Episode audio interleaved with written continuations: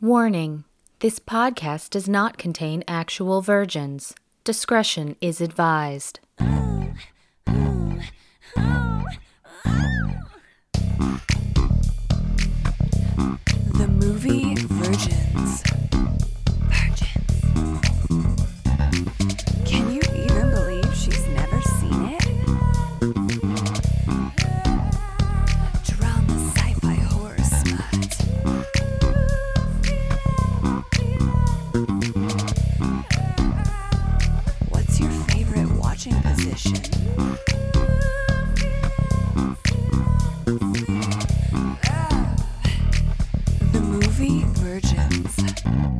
I'm Leah Bross, And I'm Lindsay Schaefer. and this is Movie Virgins, a weekly discussion, sometimes bi weekly discussion, depending on how I'm feeling. Sometimes every six months. But it's a discussion of our first times with movies. Each week, one of us is rewatching the film and the other is seeing it for the very first time. yes. Oh, this week. And this week, this week I chose the film. And I chose an amazing, a classic 2000s Vertical Limit. so I'm gonna do my my best Stefan voice. This movie has everything: mountain climbing, Yeah. Chris O'Donnell, Uh-huh. murder, revenge, Ooh. Bill Paxton. I wouldn't say murder. There's a, a, fucking harsh. legitimate murder in this movie. There's not a legitimate murder. Yes, there is. What are you talking about? Bill Paxton murders the guy. He doesn't, I mean, that's not He really gives murder. him a he was pulmonary embolism. putting him out of his misery. Look, he, that was, gonna a die. Straight up murder, bro. He was gonna die. straight He was gonna die. Anyway. up murder. You know what? Manslaughter at best. put him out of his misery. Yeah. So like, if you, he wasn't gonna make it, Leah. I'm feeling really awful today. Like my head really hurts. and also, that guy, that guy didn't even cover his ears with his hat the entire time he was on the mountain. So come on, like He already to die. Yeah, he's an idiot. So Lindsay, I want you to talk to me about your first time with this Okay. movie. But first, can you tell me what is your vertical limit? My vertical limit. Yeah. I personally prefer to be lying down at all times. Oh, So there isn't really like an above sea level vertical limit for me. Like I, I just, I don't have one. I am. You- I feel like I'm dying all the time. okay. I it does. I don't have to be at twenty six thousand feet. I'm just like already. You're dying. always like, because I kind a, of am sometimes, and we used to. We we being Vicky and I because this is one of our movies, Oh Jesus! of course. And Thanks a uh, lot, Vicky. Yeah, shut up. Uh, definitely any time throughout the last 20 years that any of us have had like a cold or something and you can't breathe, we've definitely screamed at each other, give me the dex! 100%. I still to this day, I just am getting over a cold right now. And yeah, when I have breathing difficulty, sometimes it does come back into my head of like, I need the dex!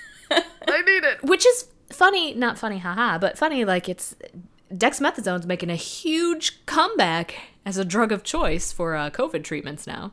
Oh, that's right. I hadn't So, thought about that. It's, I mean, it's just a corticosteroid. Right. But there are, I wouldn't say scandals. It's not a doping scandal, but there, there are a lot of people over the last handful of years who've suspected that a lot of climbers are using it inappropriately.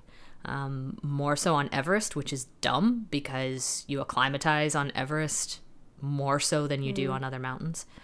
But side note. So what? Yes, talk to me about what first time theater. theater. 2000, you would have been in high school. I yeah, senior in high school. Um, it, I remember it came out in the winter because I remember when we walked out of the December, yeah. theater, it was so cold, and that was you know how when it's so so cold and you breathe in the cold air And it hurts. and it hurts, it burns. And I remember as we were leaving the theater and walking to the car, we were going like, I need the dex now because it was like 15 degrees outside. So what um, drove you to watch this in the theater? I first of all, Robin Tunney. I huge fan of Empire Records. Mm, yeah, just had an anniversary, I believe. It did, yeah. Yeah. And and, and Rex Manning Day just Rex Manning Day just, ex- occurred. uh, celebrated that on April eighth. Yeah. Happy So- belated Rex Manning Day to you. And honestly, she, she wasn't in a whole lot of stuff. The craft. The Craft and, and Empire Records are the only things that I can Those really are the big pinpoint. ones. And then Vertical Limit, this movie was coming out, and I saw she was in it, and I was like, oh yeah, I really like her. And it's something different. Uh, you know, it's not like a standard, I don't know, shoot 'em up action movie. It's not like a buddy cop movie. It's not you know kind of a traditional action thriller. Um, But you so it do seemed more remember- interesting. Cliffhanger, right? I never saw Cliffhanger because I thought it looked dumb. You haven't seen Cliffhanger? No, because I'm not really. I look. I like Sylvester Stallone, And you like climbing. so I didn't really like climbing then. Though I didn't really care Okay. much about it or know anything about it. Got it. and Um, you would have been pretty young when that came out, too. That was like seven years before, I think, in 93. It was definitely in the 90s. I know. Yeah. Yeah, yeah. And then the Ace Ventura Pet Detective 2, where they spoof the beginning of Cliffhanger. Did they? I don't even remember that. Yes, I only the only thing I remember about the second Ace Ventura is him being birthed by the rhino. Was it? That's like the only thing that sticks out to me. About yeah, that it's movie. at the beginning of it. But anyway, uh, so, so So, you I- decide to go because yeah, Robin like it, it looked. I liked her, and it looked like a kind of fun, different, just you know, fun action movie. Two hour long action movie. So I did not remember it being that long. It's really fucking yeah, long. I didn't remember it being that long, but it didn't. I don't think it felt that long. I don't think it felt that long. I didn't think it. It there were some moments where it was dragging for me, but the very first thing I did when I turned on the movie was check to see how long it was, Yeah. and I was like, "Fuck you, Lindsay." I did not remember it was that long. When I sat down on the couch with the dog, I even looked at him and said, Two hours and five minutes. What the fuck? Because I was thinking, in my mind, it was like an hour and a half long movie. yeah, it seems like it should be a ninety Right. minute action movie. So, so I did not remember it was that long. But yes, saw it in the theater in the middle of winter. It was really cold. It was entertaining to me. There are a lot of there was a lot of stupid shit, which is the kind of you know fun stupid shit that when you go to a movie with your friends, all of a sudden you turn it into a fun joke and like it becomes a thing. And I don't know why it became a thing with us, other than there was enough little stupid shit and enough legitimate entertainment too that it just I don't know, it just stuck for whatever reason it stuck. I think a big part of it is that it was different because it's on a mountain, Mm-hmm. you know, that you still have it does have everything. It has It literally has it has everything. action, adventure, and like you know, sweet family story, and like getting over grief, and and also. Murder and revenge. revenge. right. Um. Oh, yeah. and it, I'd say the only thing it didn't have was there was sex. a bizarrely weird romance thing kind The- of wedged in. Not really a romance, No, but they I tried don't- to I don't know it. why that- Just dumb as fuck. I know. I really like that character. I really I the French Canadian lady. love She's and great. always remember anytime I hear French Canadian, that's exactly what I think Mm-hmm. is someday she's French and she can or sometimes she's Canadian, Canadian, and she's she can really be quite nice. pleasant and today she's obviously French. Yeah. And that's how I picture all French Canadians now. Because of vertical limit, Mm-hmm. I just assume they're all like that. Yeah. Oh, I always just picture like a fur trapper with a big beard. when I think of French Canadians. Somebody named Pierre. Weird, but okay. So, you mentioned Robin Tunney. And oh, you- can I also say I'm Yes. pretty sure I saw it in the theater two or three times. Oh God, So just FYI. and then owned it on video. you liked it that much? Yeah, because somehow it became a thing. Again, I'm not saying that it was a great, great movie that I had But to see because it was, was- so good. It just. you just really liked- it enjoyed it. clicked. Yeah, Yeah. for whatever reason it clicked. get- and I I think you. also like let's be real, we got Bill Paxton, we got Scott Glenn, like we have good people There were some good people in it. Yeah. and some really good moments and some fun to watch. And the first five minutes is just amazing. Like We need to talk about this. we can we can talk about it. Just amazing. It's is Not amazing. the It first thing that popped into my head when I was watching it. What popped into your head? Well, first, I need to. Let's pause on the first five minutes because you've left out the most important person in Chris O'Donnell? movie. My God, woman. Chris O'Donnell. So, I think this is prime where are Chris my O'Donnell. O'Donnell heads at? This is this is great Chris O'Donnell when he's like he's, he's not allowed to be super like he can be a little bit over the top because it's like an action movie so it doesn't stand out as weird as it often does in Sure. some of his more dramatic roles. Um, he's still at a good age.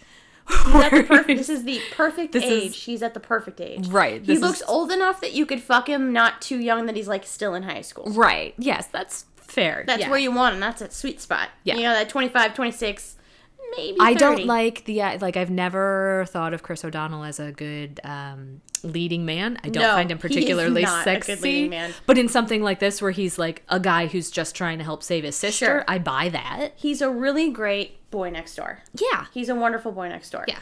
Um, and I've never seen this movie, obviously. I was a big O'Donnell head from. I feel like uh, I can't think of in particular, but like the Three Musketeers movie. Yes. I was obsessed with him, and I think by the time he hit Batman, I was like, I'm over it. well, that's because it was terrible. That's because Batman's because it was terrible. But I, for whatever reason, I was so attracted to him, and it was less Oh, about you him, were. Oh, I didn't. what less about him as an actor and more about him just the way he looked. Um, kind of like Oh, this he is your type. Yeah. yeah boyish good looks. Um, but did you do you prefer him? You know, with the short hair or the longer hair? The short hair. I like the longer hair, especially in this movie. I think it's the perfect early 2000s haircut for him. I think it was great for the movie. It made sense. It made sense for the character because he's he's out in right. He's a he's a nature photographer, right. right? Like, that's it, it does thing. show. I think both of them, it's interesting. Their their hairstyles really do show where they are in, this Mm-hmm. yep. space. You know, in the beginning. She has these cute little bangs. She looks a lot younger and just kind of like a free soul, free Mm-hmm. Right, spirit and, got, stuff. like, and then, of of course, this terrible thing happens, and now all of a sudden she looks much older, much more ruddy. Her hair's all chopped off. You Mm-hmm. Yeah. know, she's a different person, and he is kind of, you know, the athletic like boy Yeah. Mm-hmm. next door. You know, rock Yeah, climbing very with his nice family guy, and friends stuff. with everybody. Yeah, and then That's- goes from that into like nature photographer in the middle of nowhere. yeah. So it, it tracks. I also want to say on her styling in the movie, I really appreciated that, that she had a very like ruddy outdoor Yeah. look. They didn't put her in makeup; like she just looked very natural. That's how that character would have looked. I was really grateful for that. They didn't slap any makeup on her. The French Canadian woman, and I am sorry I'm forgetting her name.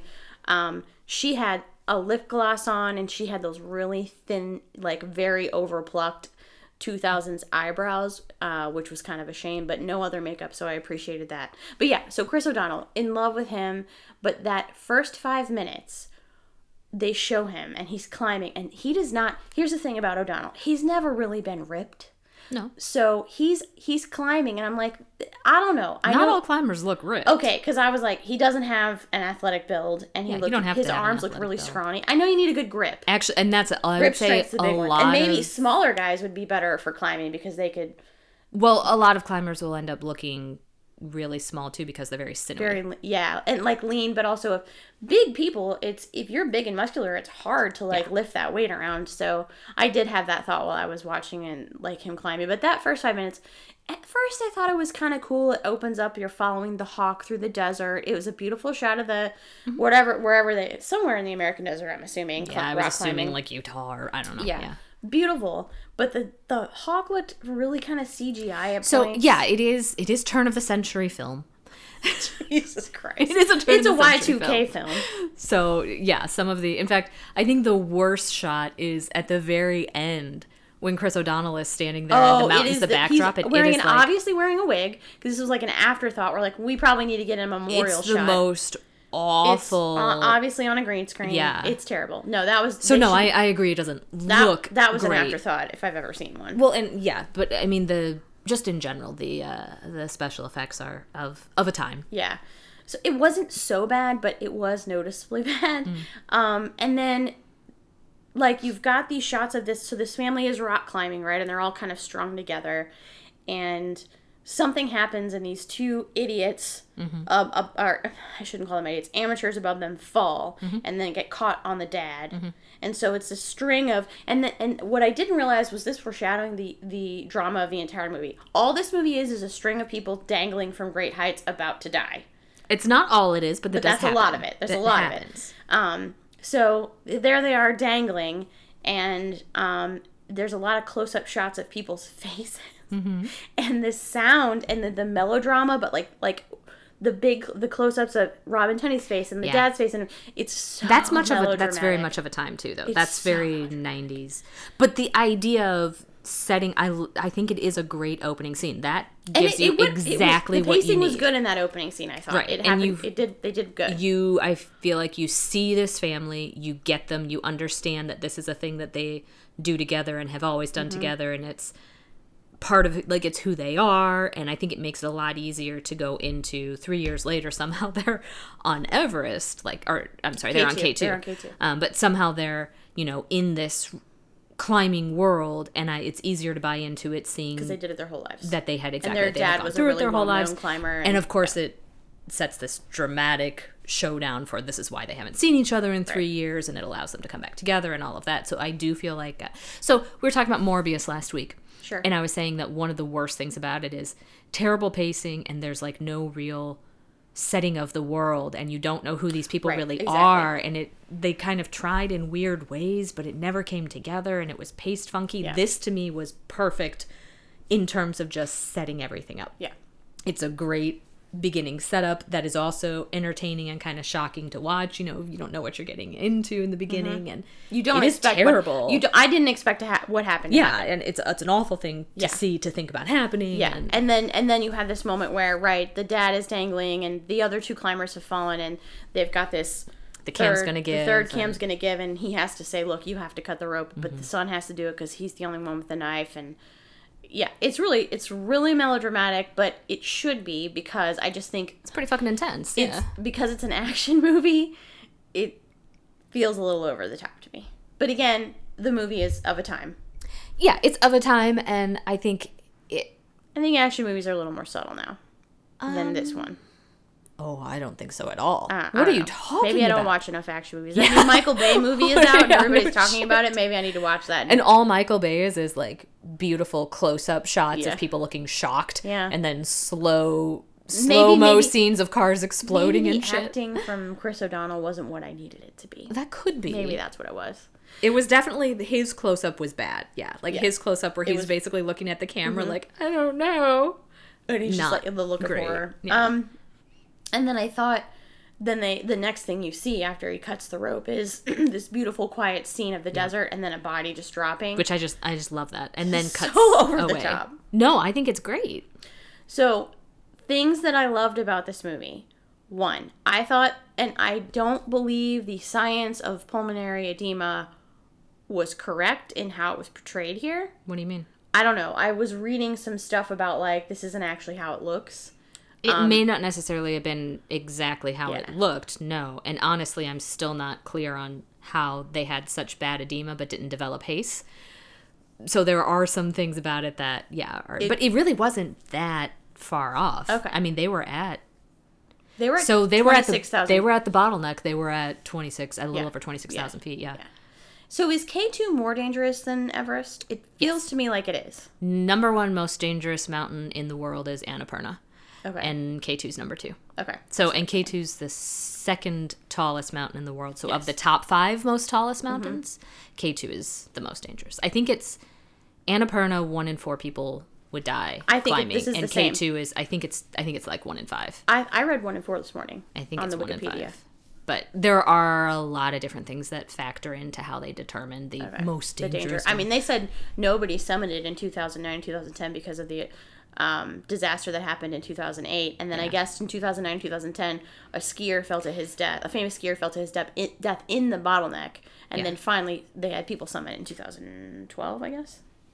Yeah, the the thing with K2, if I recall, which I'm pretty sure is true, K2 is mostly dangerous because of weather.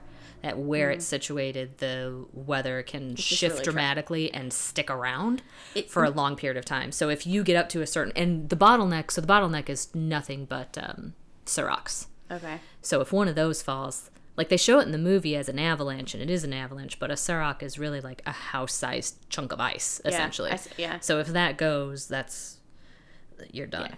Then you're just and you have to climb them too. So that was one of the reasons I think that they weren't able to climb in like 2009, 2010 was a lot of the Seracs had fallen away and melted away, and then you have nothing to actually There was to traverse either. Okay. Well, so what I one of the things I really liked was that it felt like the tre- the how treacherous this actually is was very well portrayed. All of the dangers, and it wasn't just when they were on K two.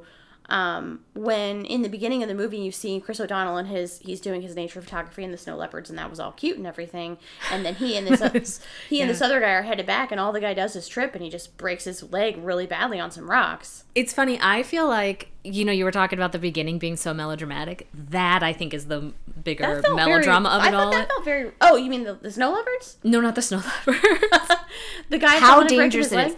It is dangerous. I am not But that's the that. kind of stuff that happens all the time. and it does, it does, Just but it felt regular- like every single thing that could happen to them did happen. Oh, Like sure. it was a bit much. Sure, but I like so you see that in the beginning and it's like here we're setting the scene and we're in a very treacherous part of the world where there isn't a lot of medical care is not nearby and you're going to have to ha- get choppered out even in a space where Chris O'Donnell was initially when he was just with the snow leopards. Um, so that happens, and then I, but yeah, like it's they're they're hanging off of the sides of cliffs. Cliffs. They're like falling and then just sliding down a bunch of ice, and they can't stop, and they're trying to stop themselves, and they can't. They fall into a crevasse, and they're like trapped inside of there, and then they have the whole thing with the nitroglycerin. We're gonna need to talk about that. But anyway, that was some some fucking action movie shit. But the other thing I really appreciate out of this movie, there are two things That's it.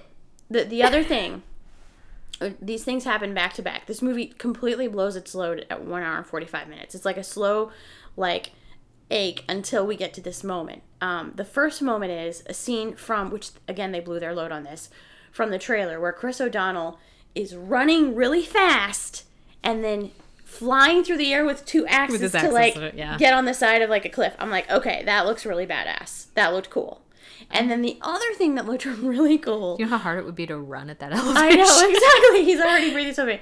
And then the other thing I thought was really cool was when they're inside of this. It's like Bill Paxton and Robin Tunney's character are inside of this crevasse, and they need to like signal to the people out, and they Oh, the they need to send like a. A, they're gonna send a flare up, but they don't have any. It was like they needed something else. I don't know why, but they end up taking a bag of blood out of this dead guy, Yeah. which I don't know how they even would have done that. He might have been frozen at that point. Who knows? So, and there's not blood everywhere. There's not blood all over Bill Paxton. Somehow he's able to get the blood in the bag, and so it like shoots up to the surface and like explodes, and there's just like this giant splatter of blood. I was like, yeah, that's kind of cool. But those things happened back to back, and I was like, that was the most excitement for me. Well, I mean, it was almost over after that. I guess, yeah. So it was downhill from there. there were 15 minutes. It was downhill, and then it was like, uh, well, one, a couple great moments, and then it was downhill again. Ouch. And there wasn't enough Chris O'Donnell, and there wasn't any Oh. fucking sex. Like, No, there wasn't any sex. How is that? Uh, that uh, that's okay. They were on a mountain. I don't think you should be. Maybe a base camp. You can have a little. So you remember Speed? You remember how there was this great kind of like chemistry between Sandra Bullock and Keanu Reeves? That's No. what I need in this a movie like this. I don't didn't even fucking, but it would be nice to have people who seem like they're attracted to each other and there's a sexual tension. You are the reason why they wedged that stupid, bizarre romance the feature kiss in there. was so dumb. it would have It been so much better if they had just completely ignored No, that. they shouldn't have done the kiss. The kiss was stupid. That's what I mean. They, they not everything needs to have a romance element. No, I know, but it's nice when it does. No. It's Watch not a even fucking romance romance. It's just like an adventure movie where like bad things are happening and people have to survive. And when you're surviving, like there are some things you need. You need food, you need shelter, you need water, and you need sex. No, Leah, no. I don't think anyone who has ever climbed K2 has thought to themselves, you know what I really need right now? Is sex. You mean to tell me nobody's fucking at base camp? No, I believe they are bit fucking at base camp, but how long did they spend at base camp? I think they should be fucking at the summit as well. no. Like, No, that's- you can't fuck at a records. summit. Let's it is over 8,000 meters. Let's break You- can't physically fuck that that. No. You can't. It's Like, literally called look, the death I'm gonna zone. go ahead and challenge all of you climbing nuts. No, Get up, get up out there. Get you some. don't do it. Don't do it. You'll die. 100% die. So what? So something clicked for you with this movie, and you. How many times have you seen it? Uh, it's so it's been years and years and years since I've seen it. Okay. But at the time, like back in the early 2000s, a goodly number of times. I mean, I, I feel like I saw it two, maybe three times in the theater. I know I owned it on video, so I'm sure I watched it a few times after Wore that. VHS out. Yeah, I don't, but I don't necessarily. You know how there are some movies that you know you watched like every time you got sick or every time you were, you know, Yeah. It's like summer break or yeah, something like that. It wasn't. I don't remember watching it as much as some of those, but but yeah, I would say several to many times. How did it hold up? Since you haven't seen it in years, how would you feel about it this time? Um, not great. Uh oh. I don't know. It wasn't. It wasn't bad. I think I do think it holds up. The special effects, not so much when they first fall into the crevasse after the avalanche. It is so obviously incredibly fake snow, Oh God, yes. and that made me kind of crazy. Um, knowing what I know now about climbing and about the the mountains in general, not it's obvious not uh, that's obviously not K two. Even the backdrop mountains. Oh, really? n- That's a bummer. definitely not. Um, I And I they think- did film some at Kate, or were they, was it at Everest? neither. They filmed. They filmed in New Zealand, I believe, I thought that they were. Maybe it's just some of the the shots from. director is a Kiwi. Um, yeah, so it wasn't. It wasn't K two. I think a lot of it. A lot of. I know more about that world now, so I think that's one of the ways in which it doesn't necessarily hold up as much for me. Got ya. Um, it actually, I, I ended up watching like maybe half of Everest after No. I watched this because I wanted a better climbing movie. Um, and what what's funny to me is I've watched Everest, just 2015, and even though it is about a tragedy, a terrible tragic event, people died, mm-hmm. it still made me want to climb because everything felt very real.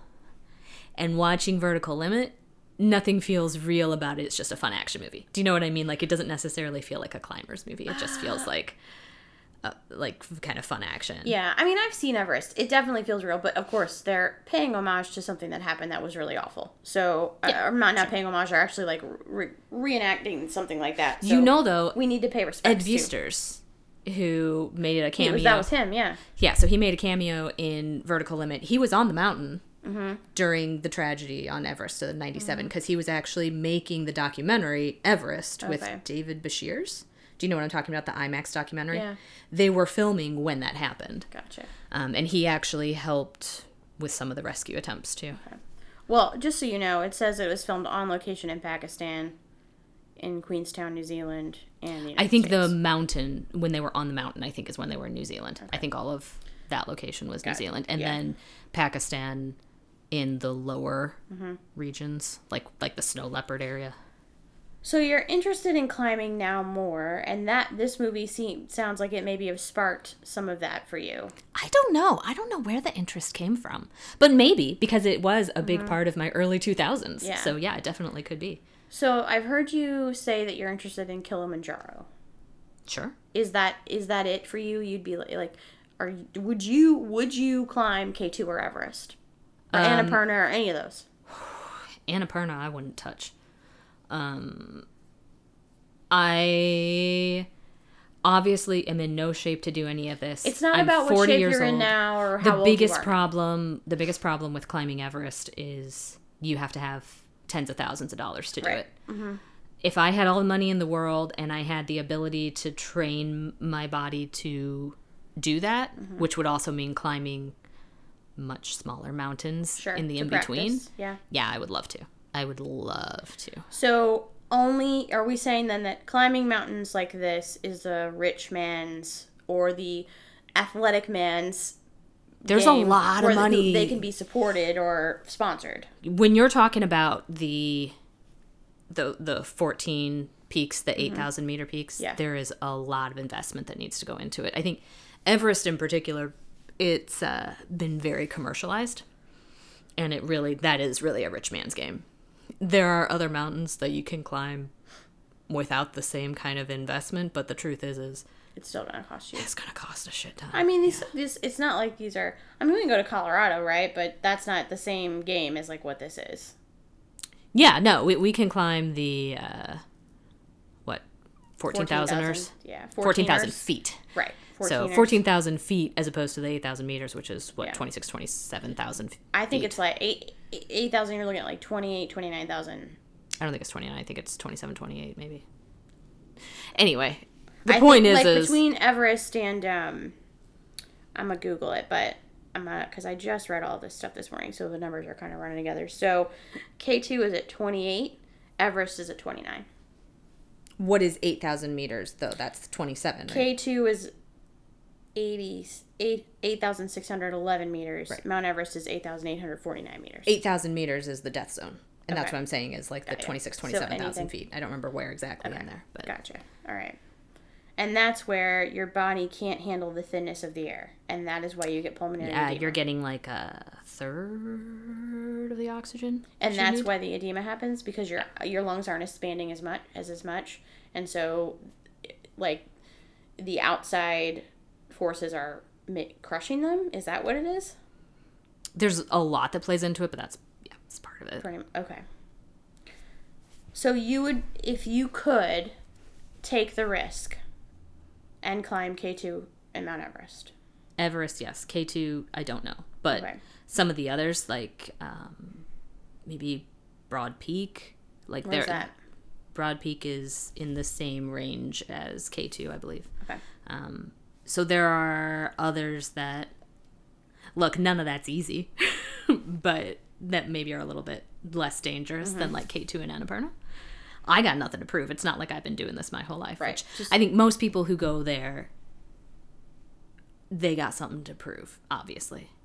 Um, Because they and think- I'm not that like person. lifetime climbers Exactly. who are just like, hey, I'm and you're looking is- for the challenge. big and when I say the something to prove, fish. I don't necessarily mean something to prove to the world. It's more like this you is just you take you do. you take wanna crazy go to the challenges. Yeah, you take crazy risks like that and challenges like. that. But the truth is, is for me, I I don't even know how I would react to elevations of even fourteen thousand feet. Sure. So would I love to do that? Absolutely. But for all I know, I would climb Kilimanjaro and it might almost kill me, Right. and then I might be out.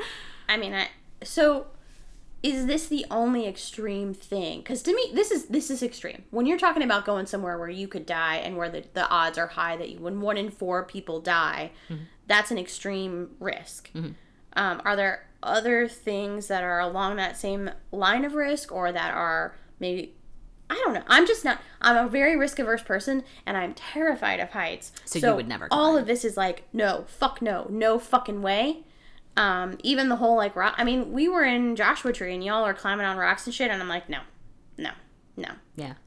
Um, like I'll hike for long distances. That sounds like fun. I'll ride my bike, that kind of stuff. But If we start to go up, you're done. I'm done. And you know, there are other things like people like get in a fucking cage in the water with a shark. No, Oh, I would love to do that. fuck that. No, No, I would definitely do that. That's pretty safe, Leah. That's And, really like, pretty safe. You would probably have to be in a big boat in the ocean to even get out there, and I would just be so sick on the boat. Like there's I mean, that's that's a legitimate concern. If you're not going to have fun doing it because you're going to be sick, that's why I'm saying physical symptoms of you know. that my I biggest Just, concern about climbing would be how my body could adapt to the Right. elevation. So that's why I mean, like, if I if I got sick, man, when I'm sick, I'm done. Mm-hmm. Yeah. I can walk. I can move through all kinds of pain, but if I'm sick, I am done. So are there? But are there other risks that you would take? I would love to be in a cage with sharks. Well, I mean, the sharks are on the outside of the cage. Right. Exactly. Um, I scuba diving, snorkeling kind of scares me. Self-contained underwater breathing apparatus. Correct. Snorkeling scared? I've been snorkeling. Because I feel You're just like on the surface. I know, but in my mind, I could suck water in through the snorkel. Oh, you might, because some people will dive down with a snorkel on and then come back up. Right. That freaks me out more than actually just just give me just attach the oxygen to my person and let me breathe through I won't scuba. the scuba. I won't scuba. And I would do that. I won't. You know what? I would scuba in a pool, and that'd be the extent of it. I would oh. do the like the You would do, like, training in the the pool, and then I'd be like, "Fuck it, I'm would be getting, certified to never go. not getting." The, So scuba, I would do. I the idea of cave diving actually really appeals to me, even though it is one of the most deadly things. Oh, I mean Like- scuba cave diving. oh yeah, no, no, hard no. One of the most like dangerous, potentially deadly things that a human can do. Um, but there is something really beautiful about it, and really, I think I'm not typically a claustrophobic person, but really, really tight spaces that you might not be able to get back out of does scare me. So I think that's the thing that would definitely maybe keep me from that. No, I, But like other stuff, I don't know. Like I, I've been skydiving. It was, it was whatever. Um, I would do, you know, bungee jumping, cliff diving. I think would be fun. Um, I wouldn't say that I'm necessarily a big risk taker. It's just there are certain things that seem really cool. I think something like climbing, one of the reasons why it appeals to me is because I feel like I can do it. And what I mean by that isn't that like like I said, I, I haven't been to that elevation. I don't know if my body can handle it, but I feel like I can climb as opposed to, you know, doing something that involves fuck, I don't know. Uh, okay. American Ninja Warrior. Sure. You could train to do that stuff. Yes. The most terrifying part of American Ninja Warrior for me would be landing. Anytime you come off of something, you have jumped from some area and you land, Yeah. I immediately think of my poor knees and how they're going to like hyperextend and collapse and it's going to be terrible. That kind of stuff scares me. Climbing, I don't have to jump. I don't have to land because of that. I am just using my strength to move up. Um, I typically, me personally, I have more upper body strength than lower body strength, I would say. I, it's more of a mental game. And I feel like I have, in general, I feel like I have greater mental capacity than physical capacity. So the kind of puzzling together which route to, and this is more in the rock climbing realm, but kind of which rock or which route to take and thinking it through. Um, I'm a little bit better at, and it appeals more to me than other physical things. I'm not good with team sports. Mm-hmm. I don't, and I don't want to say I'm not a team player. I just mean I don't. I don't always see how I fit into teams, and it can create a lot of stress and anxiety for me to feel like it all comes down to just this one game, and all these people are relying on me, and you don't necessarily have that in the same way unless you're purposefully climbing with a team that is going to rely on you in that way. I mean, I'm not saying you don't have Sure. some of that, but you can also just climb on your own. Yeah. You just fucking climb on. Reinhold Messner just mostly climbed on his own. He crossed Antarctica on his own.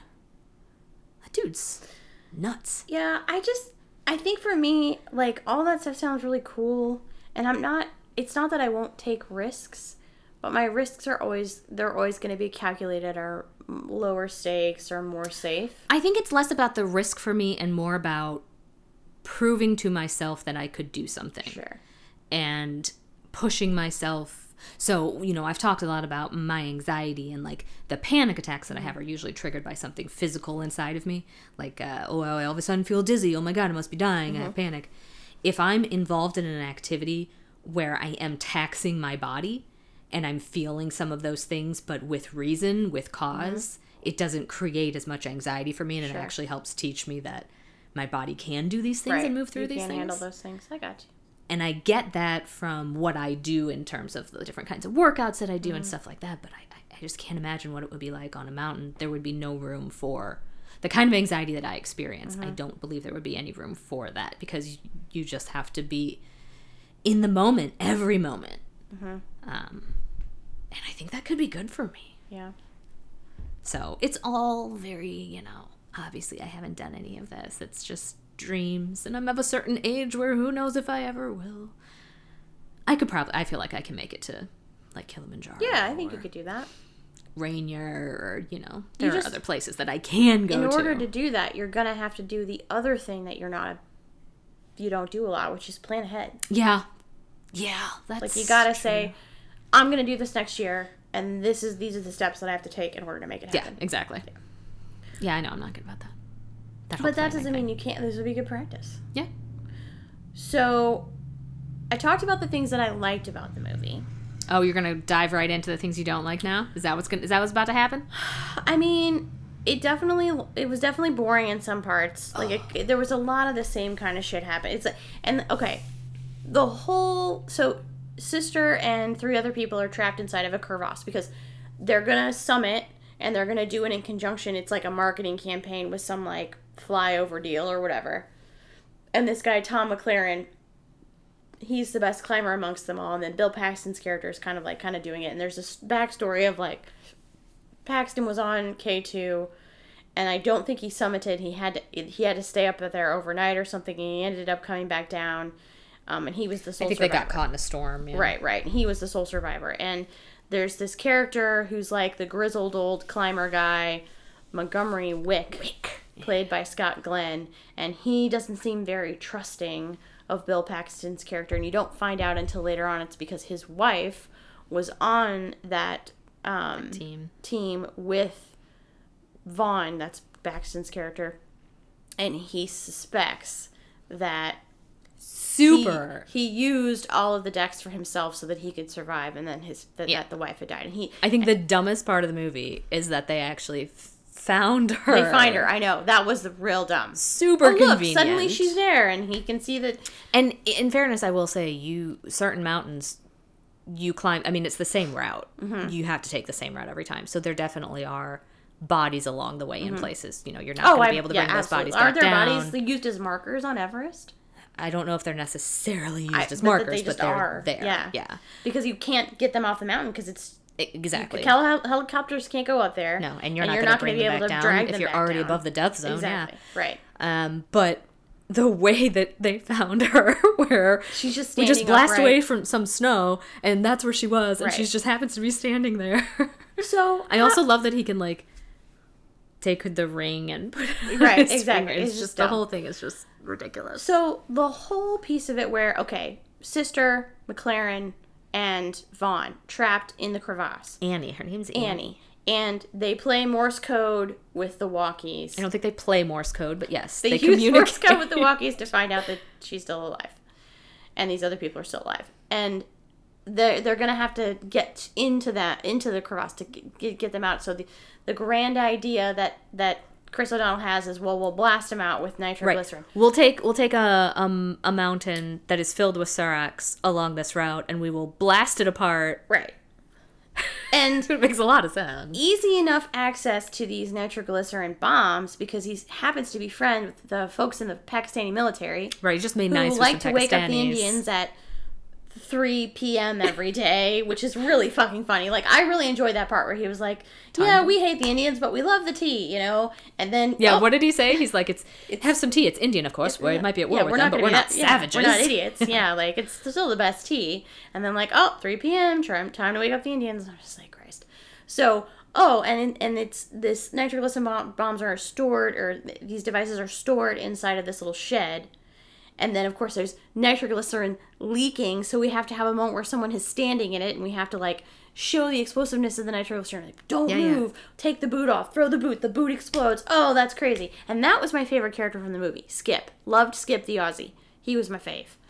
Um, so all of that leads to them. There are three teams of two, each with a device filled with nitroglycerin that they are gonna Backpack full of take it. up this Yeah. mountain. But and even to just get on the mountain, they or to get dropped off by the helicopter. That's a whole thing. That's a whole drama. Yeah, which in fairness, the air is so thin up there. That's why the helicopters Sure, can't go but up. it was just insane. But the the part where the blades are some coming so close to I her, and then she runs back to the just other ridiculous. side. It was yeah, it was, it was too much. it was much. ridiculous. so there's that. And then then these nitroglycerin devices have been inside of this shed this entire time. But for some reason, oh, The light hits it. the light hits it in a certain way and the shed explodes, and that's how they realize keep that you the can't have it in the sun. the sun. Why do we not? It's not like nitroglycerin is new. It's not like this is a thing that we? Didn't know anything about. I mean, they didn't know anything. apparently they didn't. But like, so the Pakistani army just has these devices, and like nobody knows anything about them, and now the sun's shining on them, and they're blowing up, and then So first of all, I'm gonna go ahead and say I believe that that I think all militaries throughout the world have random shit they work with. that that they just don't know anything. no about. idea how it works. Yeah. And the nitroglycerin itself, I was reading nitroglycerin itself is actually clear, but in this case, the nitroglycerin is like Mountain Dew yellow, Yeah, yeah, yeah. and yeah, that was great. just looks like an acid, and it's just rolling around everywhere and blowing up shit. But so it looks like a like old school ectoplasm. yeah, that, like, I was Slimer waiting for somebody to get blown up, and I really did appreciate the part where the two guys absolutely did get blown up, and they were like laughing and joking, and then it was like I- like blood splatter. love that part for two reasons. One, when they're trying to communicate over the radio and they can't quite understand what he's saying. Right. And you see them standing there and they're like, Peter, come in. Like, what, what are you saying? What are you saying? And then the moment they hear,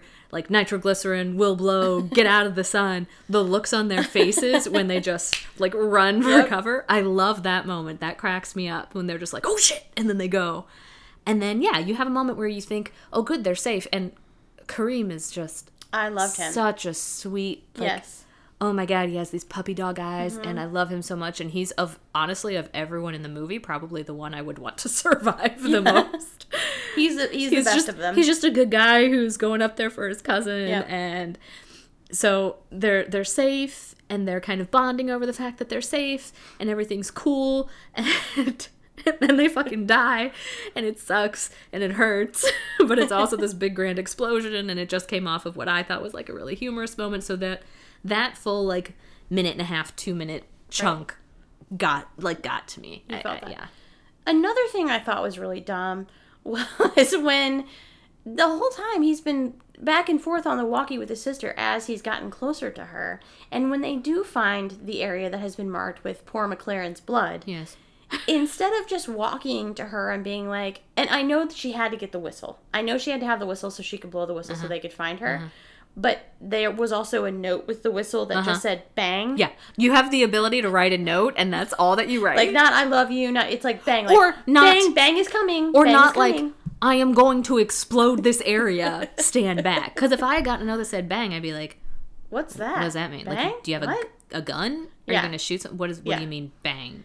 I would not have gotten from that. Take cover. just so dumb. So they bang it open, and then it. they're trying. But at this point, she's basically like in, in a, unable to help herself out. So, um, and and what's his face? Bill Paxton's character is like, all right, I'm gonna be a good guy, and I'm gonna help tie her up, and we're gonna get her out of there. And they're trying to get her out, but they can't. And the rope, the the axe is the the whatever is stopping the rope from being loose. Let's go. And then of course Montgomery Wick shows up to save the day and he goes down there and you think he's going to kill Paxton, but he doesn't kill Paxton, so the whole revenge plot plot is just trashed at that point. Which is good. I guess. And then He shouldn't believe in vengeance. He's know, obviously a. Buddhist. and then and then we end up where we started from the beginning, a string of people dangling from a ledge. Yep. And somebody's gonna have to get cut loose, and it's Mon- Montgomery Wick and Vaughn. So Vaughn gets his. Montgomery Wick is, Wick is at peace because he found his wife. Self-sacrifice. It's beautiful. It brings it all Oh, together. jeez, we we came full circle. we and- did. And so the That the is a sign of a great story. Yeah. So can we go back to? I really do think so. T- Tom Tom McLaren is really sick the entire time. He gets injured on the fall when they fall into the crevasse after this avalanche, and he's real sick. He is sick, and here's here's a question for you, McLaren, for being such a great climber. Mm-hmm. Why don't you have oxygen? Mm. Why did nobody bring oxygen with them? I don't know. I These like- were not like. Here's the thing: a lot of climbers, well, I should say a lot of alpinists, uh, you know, like Mm-hmm. old school, won't use oxygen. They consider it cheating. None of these people strike me as those kind of right. individuals. Yeah, they seem pretty new school. So I don't understand why nobody had oxygen with them. I don't get it. I don't know. I also don't get, and here's another big mystery for me. Peter cannot be the strongest climber. No, There's he just hasn't no been way- doing it. He hasn't been doing it for three years. We don't even know if he's ever really climbed mountains. We know he was in Right. rock climbing and stuff, but like I don't know where his focus was. So I don't for a minute believe that he actually is like one of the only ones to have survived all of this. If anything, he probably would have been, Would one, have been one of the first. fall off pretty damn quick. But he had a reason. Like he was going after his sister, where all the others were kind of yeah, like, yeah, yeah. As as a film device, yes, Yeah. it works. He has more to work towards, more to lose. I did like the brothers. Were they English? Like I don't know what their Yeah, I I would say so. yeah their interactions with the French Canadian woman were, were funny. Yeah, And they were based on a real life set of twins. yeah. But there was a really like there was a lot of just really shitty one-liners and things that were not funny. It's just dumb and and I get it. It's an action movie, but it wasn't even funny. Like like yeah, I just didn't. Like what? I don't, even remember. I don't know, stupid shit. Like I didn't like I mean, when- they had some weird joking around that wasn't like it was kind of funny because it was them, but it wasn't like they said. Yeah, I just thought it was real stupid. I, so overall, as I'm watching it, I'm thinking it could have been a lot better if they just was there was it, again the movie had everything. They could have taken a lot of stuff out, like and I the whole like Bill Paxton's character is a bad guy. We already know he's a bad guy, but then they kind of take him from a dumb bad guy who's just driven by money to a guy who's willing to off another guy who was gonna die anyway um, with by giving him that syringe full of air. So he kind of tipped over from like, so did they do that so that we wouldn't feel bad when he died in the end? Like I just didn't understand that piece of it. Like the whole Montgomery Wick Vaughn revenge thing. I feel like you could have ripped that out. You took taken out this stupid crap with like the French Canadian and Chris O'Donnell's like dumb romance that's not really a romance. I also really like the bit where she has the broken finger and he starts talking to her and then he pops it back into place. That was kind of fun.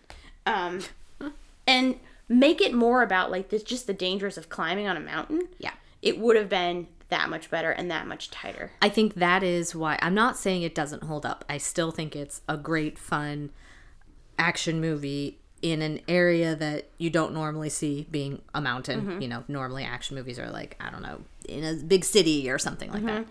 So it is still fun. It's a little bit dated because it has a lot of that 90s feel to it, some mm-hmm. sort of how it was made. But I do think it holds up. But the reason I didn't enjoy it as much, the reason why it didn't hold up as much for me is because since then we have better climbing movies. Um, and like I said, it made me it made me just want to watch Everest again. Yeah, it's been a while since I've seen Everest, but that's got Jake Gyllenhaal and Jason Clarke, a few other people. But yeah, oh my god, A few other people. How about Brad? I mean, Un- who?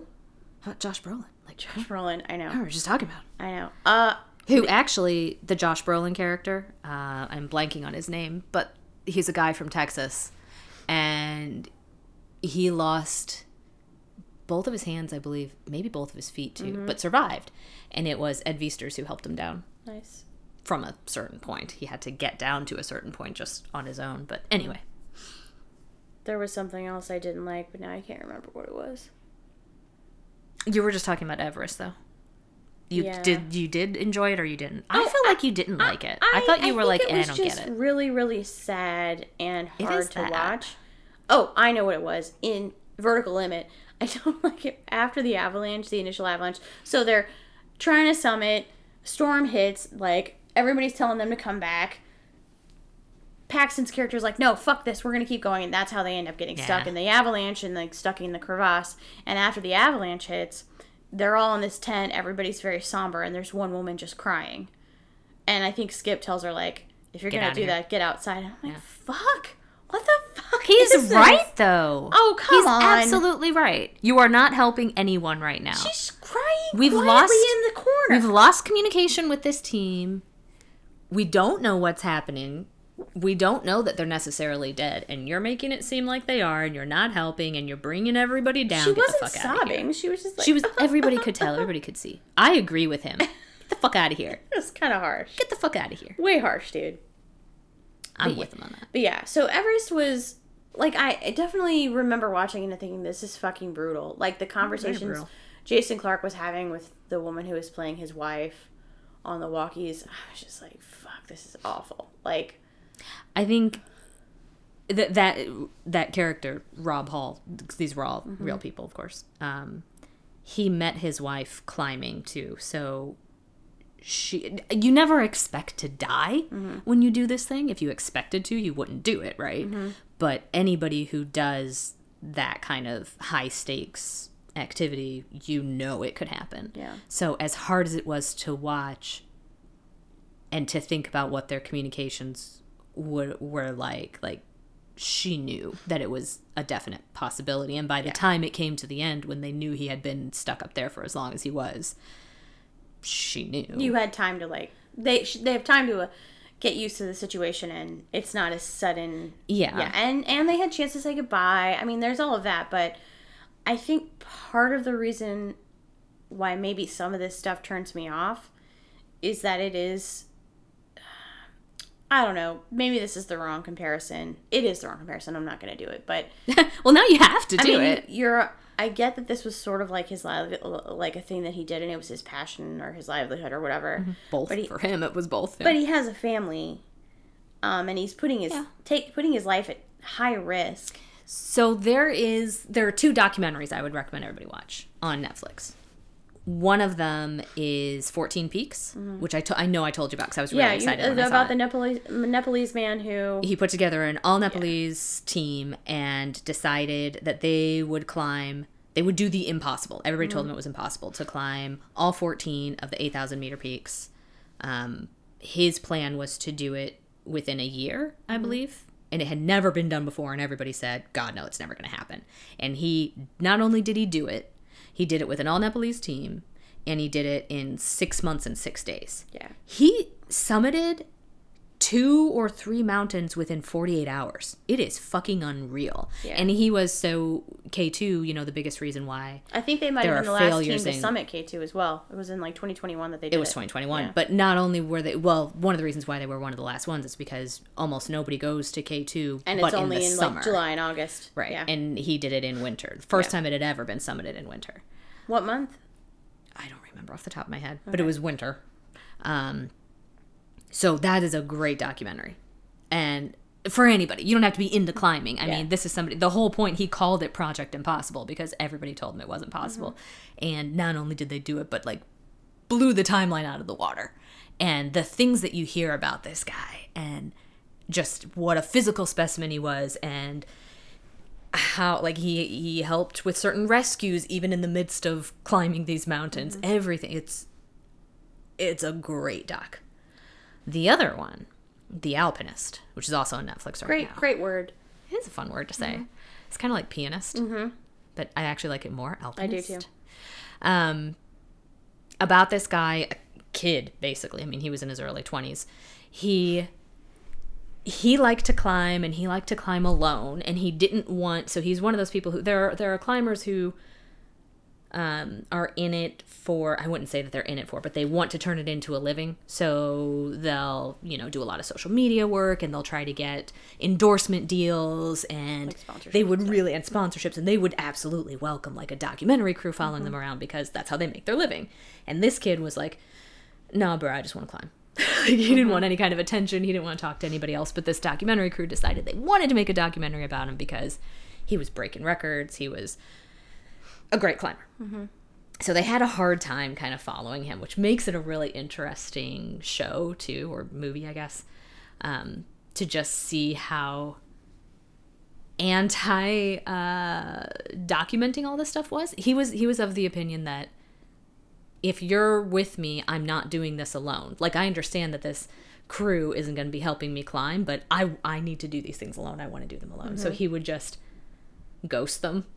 they were like supposed to shoot somewhere and then he would disappear and they wouldn't find him for a period of time. Rude. I know, right? Um, but they interviewed, of course, his family too, and they interviewed his mom. And he was from Canada, and he kind of grew up in not necessarily the middle of nowhere, but you know there were a lot of areas to climb and With stuff. fur so- trappers and whatnot. Right, he grew up with fur trappers. Exactly. Yes. and his mom said, I think he had um, like a little bit of ADD, and he had some issues where he didn't necessarily fit in school. And I think she took she took him out and homeschooled him for a period of time, and discovered that he just really loved nature, and he kind of blossomed when he was able to go out and explore and hike and climb and everything. So she kind of encouraged it to a certain point, but he was in his teens when he basically said to her like, "I'm done. I'm done with everything. I just want to go out and I'm just gonna climb live in shit. the wilderness. Yeah, I just want to like Like a fur climb trapper. shit, and it's dangerous, and she knew it was dangerous, but she supported him anyway because she felt like this is who he is, and she was like, it wasn't necessarily that I, you know, nobody wants their children to do something dangerous, to Mm-hmm. do something that could get them killed. I was scared, of course, that that would happen, but this is just who he is. This is what he needs. This is where he lives. This is how he lives. Like, this is his thing. This is, you know. And in the end, spoiler alert, What? Um, you just they you basically. should watch it, but spoilers. You totally should watch it because it's still worth watching. They basically finished. They were planning on following him until he climbed a certain peak in South America, I believe. No. Yes. Yeah, I think. Anyway, he did that. Documentary's basically done. They're finishing some stuff up, and then he get a call from his girlfriend who says he's lost. We got a call from him at the summit of somewhere in Canada or Alaska Um, they know so they know he summited and he never made it back down and they don't know what's going on. So she called the documentary crew along with uh-huh. other people like friends family and everything. And they went to i think it might have been alaska. But they went there to just kind of get some footage see what was going on and everything. Mm-hmm. There was an avalanche. Gone. Never found him i mean they sent a hel- helicopter crew up to try to find them which was when they discovered that there had mm-hmm. been an avalanche around where they mm-hmm. were but they weren't able to recover anything it was he was up there with some other guy too um, So so he was 21, 22, I think, when he Oh, wow. died. And it is hard because you watch something like that and you Live can't fast, help it. young. Yeah, you can't help but think like was it a waste? You know, how much longer could he have lived? What other things could he have done if maybe he just didn't take quite as much of a mm-hmm. risk? Um, but to hear his own mother and his girlfriend mm-hmm. and everybody say, you know, I never wanted to lose him, of course, but I can't imagine. Like, I can't imagine who he would have been if he wasn't doing these things. Sure. You know, you can't strip away what makes you feel in life. It's very interesting I, I, to me, like these really high stakes activities where a lot of us who maybe don't have that same kind of excitement threshold, the Mm-hmm. normal excitement threshold, we're looking at it and we're like, what is wrong with you? Why don't you just live a normal life? adrenaline junkies who are like, this is what I gotta do. But yeah, Living if my they best just life. have to do it. And it's not always I think you think of adrenaline junkie and you think of somebody who like has to do crazy stuff, which I guess mountain climbing could be considered crazy too, but I think it's Personally, yes, I think it's crazy. I think there's more in it than just the adrenaline. I, like I said, I think a lot of it too is it's an endurance sport. it's, sp- endurance. It's, to me, this is what can I do yeah. with my body and my Sure, mind. yeah. It goes beyond just needing an adrenaline fix. Yeah, in the same way that Olympians push the limits, in Yeah. the same way that and you know, somebody like like Rob Hall, yeah, he started a business. He's he was the first one who started a climbing business to take people who aren't necessarily climbers up onto Mm-hmm. Everest, which of course now it's this huge money making thing. In fact, in 14 Peaks, the guy I can't remember his name. Nim, Nims. Nimjal? Yeah, I think it they is. call him Nims. Yeah. He um according to the Wikipedia. He's the one who took the famous picture from a year or two ago of the bottleneck up on Everest of so many people waiting to summit. I mean, it was like a hundred people just standing in a line waiting to summit. He's the one who took that picture. You haven't seen that? It, no. Yeah, it's definitely it. It was on like the front page of all the papers. I'm sure I've seen it. I just I'm sure yeah. you probably have. I'm not but he paying as close he and his crew knew that there were so many people who were s- sitting around at base camp who were waiting to summit, Mm-hmm. and they were like, "Well, screw this. We don't want to run into like a bottleneck with all these guys." So they left at you know one in the morning or something. so that they could get ahead. so I think they summited while it was still dark out, or maybe right at sunrise, something like that, so they could get ahead of them. And then yeah, on their way back down, they looked back up and they were like, oh shit. holy shit this is insane but that's how much of a touristy obviously you still have to be in excellent shape in order to do that I don't even but know- it's still a touristy thing like Right. it's still basically it's Yeah, you pay enough money, you can go do it. yeah. A, And there's a lot of wealthy people who, you know, want to prove themselves and have the money and can do it. so somebody like rob hall who turned it into his i mean that was not only his life in that it was what he loved to do but that's where the money comes from. Like that's his business. That's his livelihood. Um, he was about to have a kid also. Like stakes were really high. That was one of the things that they talked about in the book too into thin air is that the stakes were really high on that climb because none of his no one from any of his teams the year before had summited. Well nobody's going to sign on to be part of his adventure group mm-hmm. if they don't make it to the top of everest. So like yeah they probably ended up pushing a little bit more than they maybe should have. But it's got a kid to raise so that it was really sad not to veer totally off into Yeah, Everest I like we I just mean, did but I knew we were going to have these conversations because I know that this is something you're really, really interested in. Yeah. I'm trying to think if I have any burning questions. So Oh, there yeah. are people who live on base camp? no Like, no. You just, there are people who like hang out there like, Rob Hall probably would have been there a lot because it was his business, right? Um, so it depends on how long you're going to acclimatize also, but there are going to be people who are going to stay at base camp while you do your multiple runs. So there are people who are there for weeks or months at a time, but they're not living there. I mean, unless you have nowhere else to go, if you don't have another home and you just can't like there are climbers who don't really have homes and they just go from place to place and I guess you can camp out wherever you get a permit to camp out. And you do need a permit. I thought in the beginning of the movie when they were doing the rock climbing, Annie's like, he thinks that I'm still 15. And Chris O'Donnell says something about being 15 too. And I'm like, are they twins?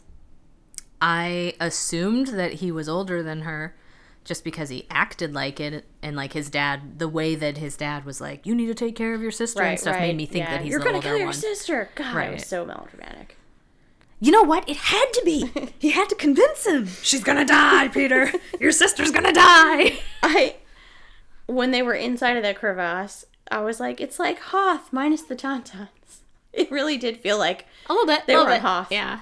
Um, I liked the introduction of Scott Glenn's character where he's like massaging his toeless foot, which apparently That's that was a, a real climber's toeless foot. Yeah. Shit happens. Yeah. Sometimes you lose toes. That was incredible. And then I also love it when he's like, he's about to go back out there and he's like, I'm just gonna dry shave this long ass beard. Right. But not just- not cut his hair either. No, that was no, the no, best no, no. part. I'm just gonna fucking take this razor to my dry ass skin and just like take and my also, why would you do that? You just you could have been so much warmer.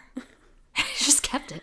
Yeah, mostly there's a lot of stuff in here about like why is there just no fucking in this movie and where's the sexual tension. There doesn't have to be sex in everything, Leah. So Just because you need to get laid. I'm trying to think of my favorite Chris O'Donnell or like okay, so Bill Paxton, R.I.P. I Mm. think he plays this character very nicely, and I like seeing him play this kind of like gross.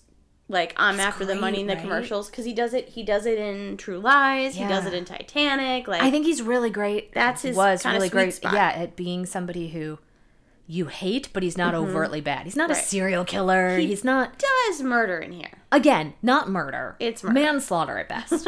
but even if that had never happened, I think you still have the same feeling about him. Like he's Yeah. great at just being that kind of. Kind of a just a gross dude. yeah, like you think he's a bad person, but you can't always put your finger on why. Because even if he does some dickish things, there are some people who their charisma would really see them Yeah. through. But he's just like, yeah, Yeah. Um. I, but I I probably in the heat of the pandemic when I was watching just a bunch of dumb shit, I think I might have turned on that movie with Renee Zellweger and Chris O'Donnell, The Bachelor. uh, The yeah. one where he's like has to get married or he's gonna lose his Yeah. fortune. It's so stupid. Is it? Was it Renee Zellweger? I think it was. Just real dumb. He's Circle of Friends really was one that. I That was a good. I really like. I Circle of appreciated that. I've always liked Minnie Driver. Yeah. and he was great in that. Um, but yeah, I can't think of anything else. He was in a movie with Drew Barrymore where they played like love interests, and she was like kind of crazy and wild. But and I I did when I first got Disney Plus last year. Uh, I the first thing I watched was Three Musketeers because damn, that is a I do movie. remember seeing that in the theater, too, Movie, oh and my god. it. It's it's not good, but it's good. Like there's something about it that it's the perfect. And there's the song 90s, "All for know. Love." Yeah. so good. But I do I do love me some Chris O'Donnell. He I know there are a lot of really famous He was Chris. in Fried Green Tomatoes. yeah, that's right. I loved him in Fried Green Tomatoes. There are a lot of famous Chris's in the world right now, and I just he will probably he's the Chris of my heart. I mean, apparently he's still on NCIS Los Angeles. I don't watch any of the CBS ones. I never like watched they're Scent crap. of a Woman. but he still looks good. I never watched Scent I of a never Woman. did either. Yeah, Um, I feel like I should because I hear it's a great film, and I and it's got Pacino. I'm a big Pacino fan. But um, I am a firm believer that you will never find a better Pacino performance than in Donnie Brasco. and I don't need to see Scent of a Woman, no matter how great he is in it, because he's never going to be better than he did was you as watch? Lefty. Did you watch In Love and War with him and Sandra Bullock? I was trying to remember if I. I'm pretty sure I did, but obviously it didn't stick It- if I did. Honestly, that would have been a movie that when But it, he's 'cause like supposed out- to be. It's kind of like it's. He's. I don't think he plays Hemingway, but he's supposed to be Yeah, Hemingway. no, it's a it is- Hemingway it is- story. he plays Hemingway. He plays. It says Ernest Hemingway. so Oh, he is playing. So that's But- what I couldn't remember if it was based on the Hemingway story, which of course was autobiographical, but I don't think it was presented as autobiographical. So if he played the character that Hemingway wrote, or if he was playing Hemingway. But yeah, I think so. That's actually based on the true story. Yeah, of him being the ambulance driver. I- Right. So like, this is a movie that I remember the trailer and being like, oh yeah, I'm really gonna like that movie. Oh yeah. And I might have seen it because this is 1996, right? That's why. was in high Yeah. school. So that's why I feel But like I. honestly, now I'm looking at it and I'm like, this is probably terrible, and I- maybe I should watch it. don't. I'm not a big fan of Sandra Bullock. School anyway. ties. That's the other one. Um, Men don't. and I'm not. yeah. So I feel like Sandra Bullock has a great place in the hearts of all of us for certain I films. I still haven't seen The Lost City. I'm really excited. That's the kind Yeah, of shit I'd like to see be that doing. too. I'm not. I don't dislike her, but I don't feel like she's that great of an actress, and I don't feel like Chris O'Donnell is a particularly good actor. No, and you put them together in a film in a that is, serious film, like a uh, drama. very dramatic and historical, and I just, even as a kid, remember thinking this doesn't feel right. no, no. You know, he really was. It was like a flash in the pan with him. Yeah. Yeah. That's really- why I'm really glad. I'm glad he's working now, and I feel like a nice uh, CBS crime drama is like the perfect That's place kinda for where he someone like him. belongs. Yeah. Yeah. Like he's not a great actor, but he's pretty good. Like I said, he still looks good. Yeah. I mean, you know. But yeah. for some reason, he's this in it with it's with LL Cool J. I know. but for I love some that. for some reason, this guy who has these boy next door looks and is just a medium Mm-hmm. Beautiful blue actor eyes and becomes very popular for a period of time in the 90s and in the early 2000s and it just is mind-boggling um, and i was trying to think of today if we have any actors like that who are just like Timothy Chalamet. no just enough trashing timmy enough i'm not I'm sorry. Did you just say like kind of cute boy next door mediocre actor? Not stand for it. Timmy Chalamet is an incredible actor. Kind of cute boy next door mediocre actor. One note, very one note. No, no, no. no. Very one note. Um, I'm trying, but yeah, I don't know. I never liked Miles Teller, and I think he's gotten. You know and what? I Ans- there's something Ansel, about Ansel Elgort. I don't give a shit about him. There's something about Miles Teller that makes me feel like he's a real prick. Oh, I don't abs- know. He absolutely is a total prick. Is he like I've never No. heard stories about is. Him is. as a person. I read an interview with him. I can't remember in some big deal publication, and yeah, he came across as a fucking prick. so okay, so my feeling was right. Yeah, maybe. no, yeah, he strikes you as a prick. He's a prick. he he's a good actor. He like there are certain roles that I've seen him in that yeah he really he, shines. He kind of rem- same kind of look as Chris O'Donnell a little bit, but less attractive. I don't see it. Um, and he's had some popularity. and He's been in some better movies, like Whiplash. I haven't seen, but I know it's so very good. That's on the list actually. Yeah. Yeah, I know that's very good. It's actually on Hulu. I think streaming right now. Oh. Um, yeah, I don't know. Uh, so yeah, I'm trying to think if there's anybody else who's had this kind of like I think there are a lot. We just it's hard to think of them because we're they've not. disappeared. and then you see them again in like some like, CBS "Oh, drama yeah, and you're guy." like, "Oh shit. Yeah. I love that guy. Whatever happened to him? Um, well, we watched this movie because you started. We started talking about Josh Brolin because of Outer Range. Yes. Y'all haven't started watching Outer Range. Check it out on Prime. It's fucking incredible. We were talking about Brolin. I was like, should we do a Brolin movie? Mm-hmm. Yeah. And then went straight to Everest, but of course found out Leah had already seen it. veered off and Everest I'm not sure, you know, if we were to do something Brolin because you've definitely seen No Country for Old Men Absolutely. because that is one of my Because top five. Brolin in Outer Range is giving me strong Tommy Lee from No Country Oh, yeah. for Old Men vibes. I love that. That my favorite part of is the very end of No Country for Old Men when you've just got Tommy Lee Jones sitting at that table talking about his dream. Mm-hmm. Yeah. Fucking hell, that's good. I need to rewatch that movie though, Me just because it's, It's so seriously one of my absolute favorites, and yet I haven't seen it in years. Maybe we should do a very special episode about that one because I haven't seen it in a long should. time. That would be a good one. yeah. Ooh, Great, like great, that. great shit. Yeah. Um. Yeah. The only other thing that I can think that I would make you watch of Josh Brolin Mm. get excited would be The Young Riders. Yeah. I loved that show. You want some melodrama. Some in fact I think it might have been a CBS show even. But come on, we got like period dramas. So it was all about it was all about like all the beginnings of the Pony. Express. The young, but what they, they, were did was and they were writers. what they did to make it even more fun was they actually like used some real people. So he actually plays Wild Bill Hickok before he really becomes Wild Wild, Bill was in the Pony Express. um, maybe. I don't know if there's a if they know for sure You know, that he back was. in the day, but also like Buffalo Bill Cody, which I think I think Bill Buffalo Bill Cody actually Right, did. so a lot of people is- did ride for them in the very beginning. right, the because- Pony Express only lasted like five years. Back in the day, like there weren't as many people. There- So when you true. have a famous person from that era, they're probably going to have a lot done a lot. Well, when you have somebody. they're going to be a great shooter. They're going to have room for the Pony I don't know about that. They're going to be known for it's the certain type of people they are, right? So we're talking about people who move out west and they're adventurers. they're adventurers, but this is the Pony Express was a way to kind of capture young adventurers because the whole do you know the advertisements that they put out to hire people for the Pony Express? Mm-hmm. no. Orphans only. We want young orphans.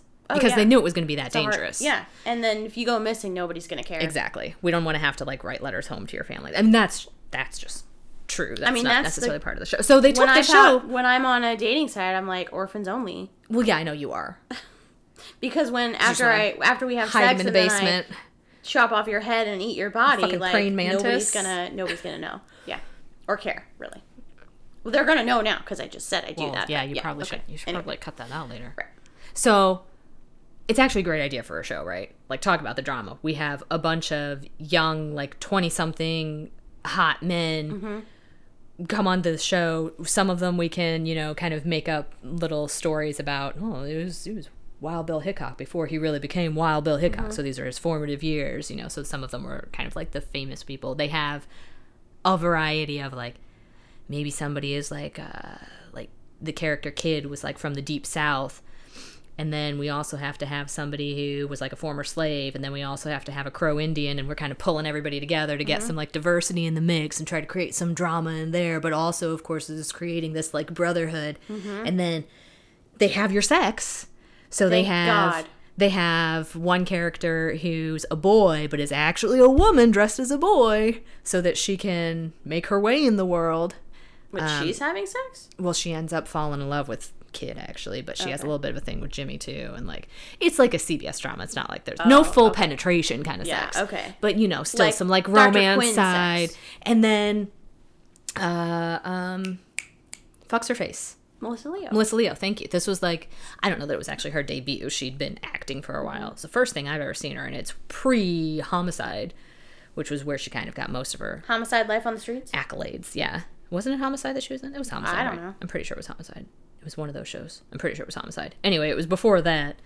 So yeah, she was in like the first two seasons as like kind of like the mom character. You know, mm-hmm. she's the one who kind of cooks and cleans for them and stuff. But there's a little bit of a love thing with her and Josh Brolin, even though he's so much younger than her, because he's supposed to be. I mean, they're supposed to be kids, so really he's supposed to be probably like 16, 17, mm-hmm. 18, something like that, even though obviously they're in their 20s.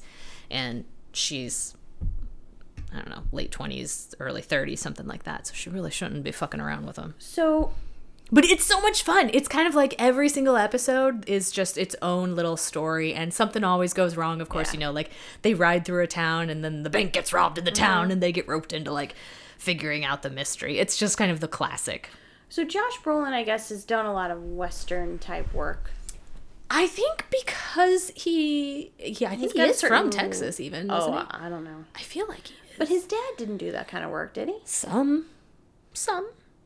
Uh, He's so like it's only two episodes, but he's so good in Outer Range. It's so I might watch it tonight. yeah, you need to check it out. It's If more episodes are supposed to come out on Friday, did more come out last night? probably I didn't. Look. So there might be four. I didn't Hold on, we're checking it. It doesn't matter. I mean, who knows when you'll release Yeah. this? You might not release this until November, and it might be probably not. I, I'm I'm my I'm working on my schedule. I only see two episodes right now. Oh, that's a bummer. Yeah. Imogen Poots. Imogen Poots. I did see Lili Taylor was in it. Love Lili Taylor. There's somebody else who I can't remember. I heard that the Will guy. Patton. Okay. I heard that the it might be the guy who's created or directed or both. Um, had done Known for Mad Men. Director. Narcos work as well. Oh, you know, I feel. When are you gonna watch Narcos? I don't know. I guess I'll have to make you watch it. It's in Spanish, right? Both. Okay. I mean, the guys from so the DEA agents, of course, speak English. Um, but yeah, since they're in Colombia, you have to. There's a fair amount you got to read. Colombia. All right. Yeah, I don't mind that. All right. So once again, this movie has It has everything. everything, Very formative movie for me. Mm-hmm. But no sex. So if you're looking No for sex. sex, this ain't your this ain't your movie. No, but no. if you would like a nice This little blast from the past, Film is about the truest romance of all. That with the unconquerable mountain, forces of nature. gross. Shut up. Yeah, there's definitely a lot not of mountain fucking in this one. Chris O'Donnell fucks a mountain. Should be more mountain fucking. Go. The movie Virgins. Hey people, this is Leah. My head is empty. I'm thinking of nothing but Timothy Chalamet and Dune 2 and what that might bring to us. Uh, if you aren't watching Outer Range on Amazon Prime, I'm sorry for you. Get Amazon Prime or get somebody's username and password for Amazon Prime so you can watch that shit. Um, really, nothing else to say. Melissa Powers is fucking awesome, and she made our fucking awesome music for this podcast. And you can see her playing with her band, Sisser, in the St. Louis metro area and in other areas around the St. Louis met- metro area. I, I really don't have anything else to say. I didn't have to work today, and it was pretty nice. Give yourselves a break. Give yourselves a break. All right. Bye bye.